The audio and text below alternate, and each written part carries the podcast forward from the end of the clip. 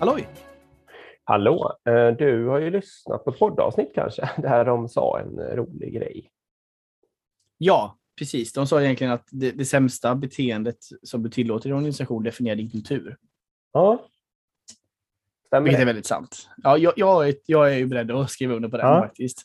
Eh, och jag tror att den, den är väldigt bra. Och om jag talar både om min erfarenhet och vad jag har sett liksom då, på många ställen är ju att många försöker ju ta tag i liksom någon form av om man kanske jämställdhetsresa, någon form av digitaliseringsresa och så vidare. Och på många ställen kanske man gör väldigt bra saker. Alltså man gör bra initiativ och man, man försöker liksom och sådär. Ja. Men sen när man ändå ska rekrytera den här höga chefen, då är det liksom en vit medelålders gubbe i grå kostym som ändå får det jobbet liksom, varje gång. Ja, Och det finns ingen bättre då liksom. Och det, och det är väl okej en gång, men när det sker tio gånger i rad då liksom. Då, då börjar ju det ändå, se- då, då tycker jag det företaget hamnar ändå, trots att man gör alla de här fina försöken liksom, och man gör allting. Så det säger ändå något om kulturen i grunden. Liksom. Men det man ska tänka då är lite också att det sämsta beteendet är alltså även då i någon form av eh, alltså normerat eller vad man ska säga. Alltså man skalar det till sin betydelse också eller vad man ska säga. Ja, men det kan Då- man få göra. Precis. Blir det nog ganska sant ja. För då var ju det, Mm. det exemplet som du räckte ur dig nu var ju väldigt, väldigt sant.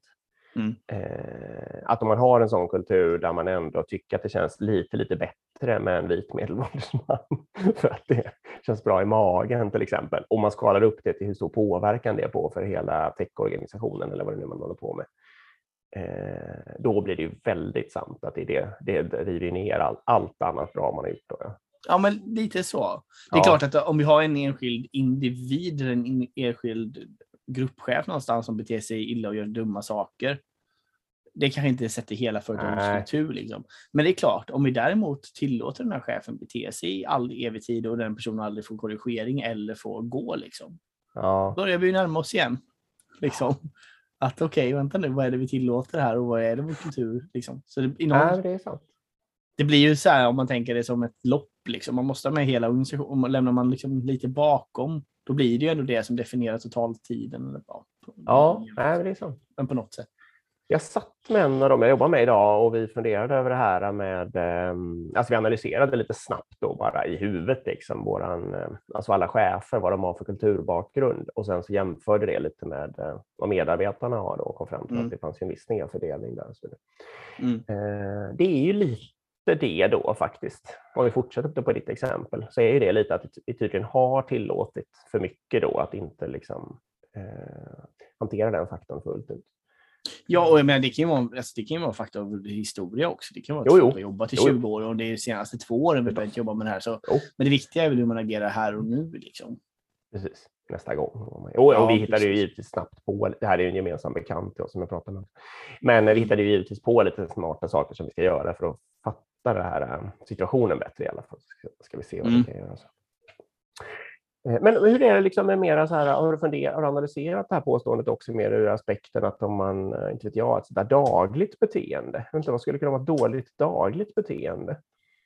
Eh, Kalla Ja, det skulle folk- ju, alltså typ micromanagement och sånt, tänker du? Ja, till exempel.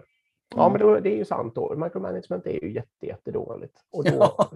nej, då har du ju rätt att om man gör allt annat rätt, men sen går in och petar det vad olika människor gör, då har man ju raserat hela sitt kulturbygge också. Eller dragit Ja. ner det till den nivån. Ja, Ja, men det, det blir ju så här, återigen, det är inte på individnivå det här, utan det är på strukturell organisationsnivå. Eller hur? ja jo, jo, förstås. Absolut. Men för, Mm. för det du säger till mig lite nu då, det är ju att alla, för jag är nog lite sån att jag jobbar med kultur och då kanske jag håller på att jobba på den eh, hö, en- vår hö, högkultur. Liksom.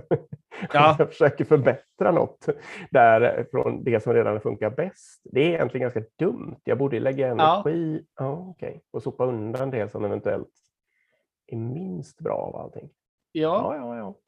Ah, alltså det där är ju en balans såklart. Jo, För jag menar, samtidigt så vill du ju liksom inte låta, om du har en del av organisationen som beter sig fantastiskt, allt, då vill du ju heja på dem Mm. jättemycket och ge dem massor med energi och kraft och sånt också. och då kan det För de kan ju driva också. större förändring på Ja. sikt. Liksom. Men absolut, man ska ju... Det Man är väl de här sur, sur, om det finns surdegar liksom, som Precis. måste ta tag i. Ja. Man ska inte glömma det helt enkelt i alla fall. Man ska också tänka på det.